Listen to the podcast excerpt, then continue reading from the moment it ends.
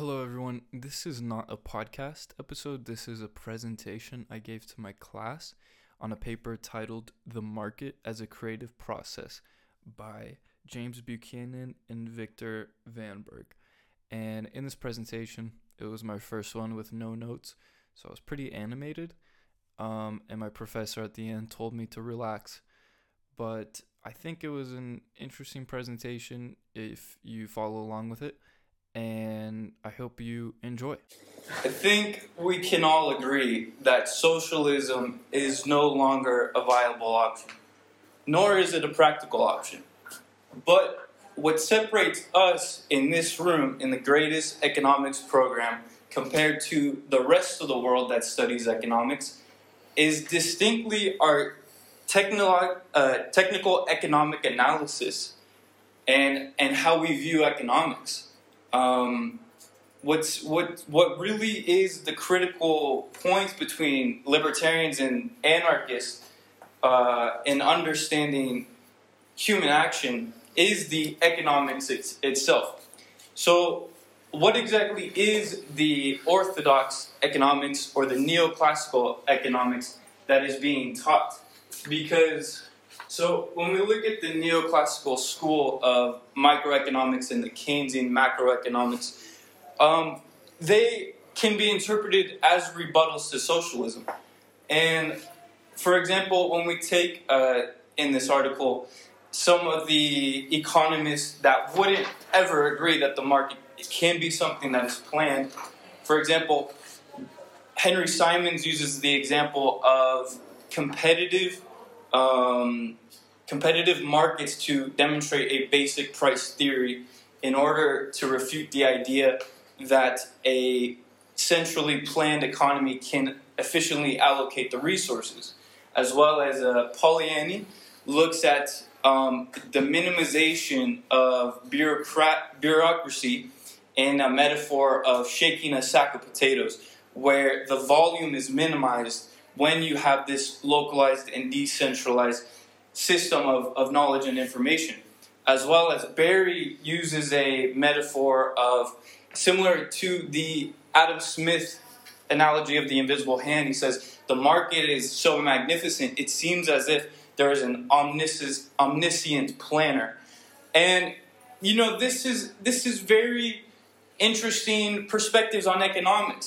However, Um, and I, I will dive into the more of the issues of the neoclassical school of economics later in my in my presentation. But what the neoclassical and orthodox schools of economics thought are good for is refuting socialism from an allocationist perspective. Or, in other words, they look at the allocation, uh, allocative process of economics. So, and what Israel Kirzner tried to do was bridge this neoclassical orthodox um, school of economics with the Austrian subjectivism school of economics. And Kirzner essentially developed this idea of discovery of error. What Kirzner said um, was that the neoclassical school of economics, they completely ignore the entrepreneur. The entrepreneur is the critical component to a market economy. The entrepreneur is someone who takes the resources, uses his creativity to create more productive and efficient goods and services to the consumers. And uh, this is very important. And really what Kirzner created was the knowledge problem that the neoclassical school was forgetting. So Kirzner developed the um, discovery process of, uh, well, did not did not develop. He he developed, but he did not um, invent or, or create. But this is what he emphasized, was the discovery process in the market economy. Now, the discovery process or the knowledge problem is something very vital in refuting socialism. But as Allen points out in the what he calls the new evolu- evolutionary synthesis, which is looking at the market as a creative process, or what uh, authors like Shackle, Lachmann, Wiseman, Littlechild, called radical subjectivism, is this idea that essentially creates a completely distinct barrier from Kirzner, the neoclassicals, and obviously the socialists in their interpretation of economics. So what this I'm going to write is the neo-evolutionary, and essentially the neo-evolutionary synthesis and the radical subjectivists looked at the market from the creative process. So let's revisit, if we will, the neoclassical school of economics. Essentially, where they begin is looking at equilibriums. And today we've been talking about equilibriums. But the concept of equilibrium belongs in this deterministic quality, that there is a future state of affairs of the market that we can reach. And we just need the knowledge in order to get there. And so, in essence, if we knew this knowledge, we can allocate the, the scarce resources in a society to properly achieve the end that, that we're looking for. And this is the idea that uh, in a competitive market, you know, supply and demand achieve this form of equilibrium. The issue with this is that the neoclassicals are stuck only in viewing economics in this box of allocation.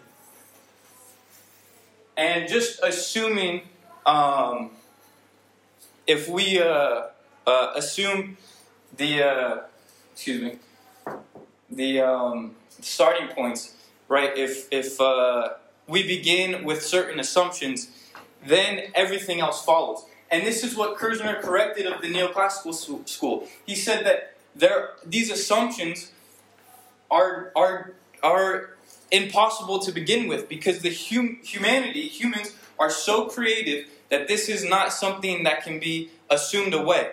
And um, as Wiseman says, this is a gross perversion of humanity to look at people as these aggregates. It, it, it helps a lot if you just revolve in the neoclassical school to say, hey, we're just going to assume people act in these ways so we can create our aggregates and we can put them into our mathematical models. It's as if uh, the neoclassical schools, you got to remember, in the historical timeline, have this physics envy. They're coming off the cuff of the scientific revolution.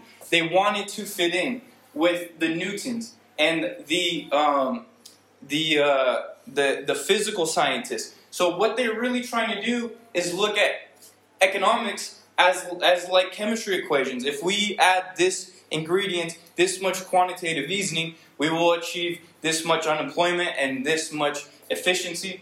And these are all formulas, but people are not put into formulas. So Kirzner was great on this, on the creative process. The issue with Kirzner, however, in trying to use um, this term discovery of errors, is that he's looking at the world in which we're always in this state of errors. Not everything is efficient or productive enough. And what's really interesting is the ancient Greeks and Romans, when they made their marble sculptures, it was this process called technē, which is getting closer to the ideal. So if you look at in the ancient Greek society, the Minoans, their first sculptures, they looked like aliens. They were ugly.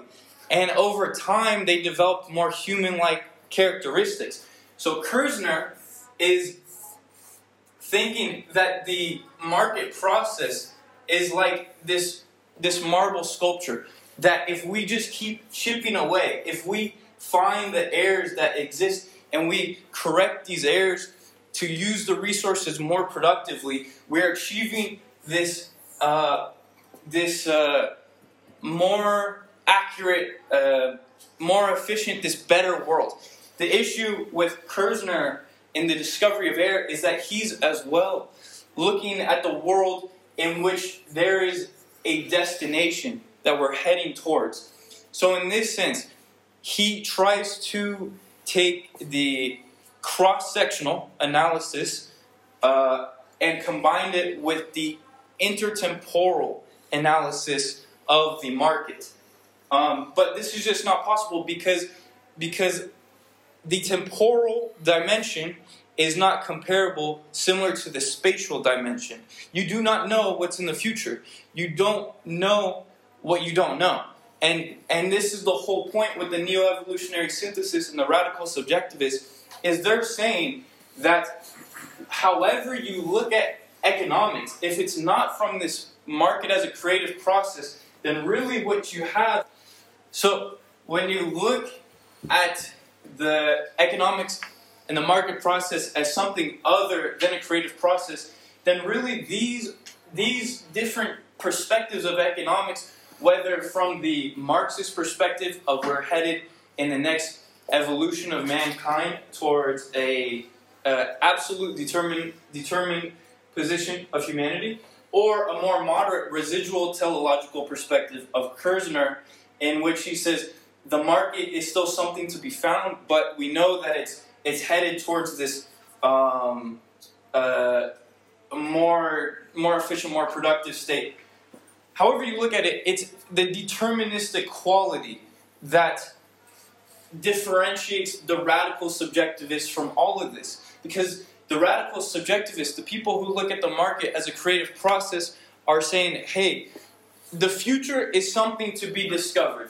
If you look where we are right now in the present moment, then it's a non-linear system of where the future can go. Humanity, when we look at uh, human beings, they have subjective values. They value things not in these aggregates. And so, so what this means is that the, the, that the, the economy is a non-linear system. Everybody else is trying to make economics a linear system in these models. And this is, this is the craziest part, is... When I was back uh, in my undergraduate studying in Los Angeles, I had an English professor. He asked me what I was studying, and I said, I'm studying economics. And he says, oh, you know, I think economics is this made-up science. And I was speechless. But at the same time, I didn't know how to respond because I don't blame him. I don't blame him because what I call the econometricians, I call them economagicians. If you change one variable, you can prove whatever you want to prove. And that's the whole point. These, these neoclassical economists are, are social planners light. And Mises berates these, school, these schools of economic thought because the, he says what they're teaching at these universities in economics is nothing like what economics really is. And, and this is the whole point. Going into the twentieth century, when we get onto this fiat money standard, you need to justify government intervention. And how do you do that? By making neoclassical economics and Keynesian macroeconomics.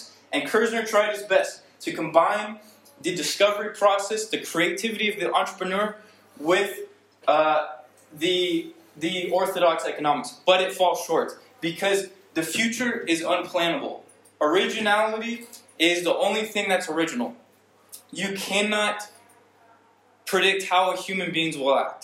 Their values will always change. The same person's value changes even at different times. Uh, and people, different people value different things differently.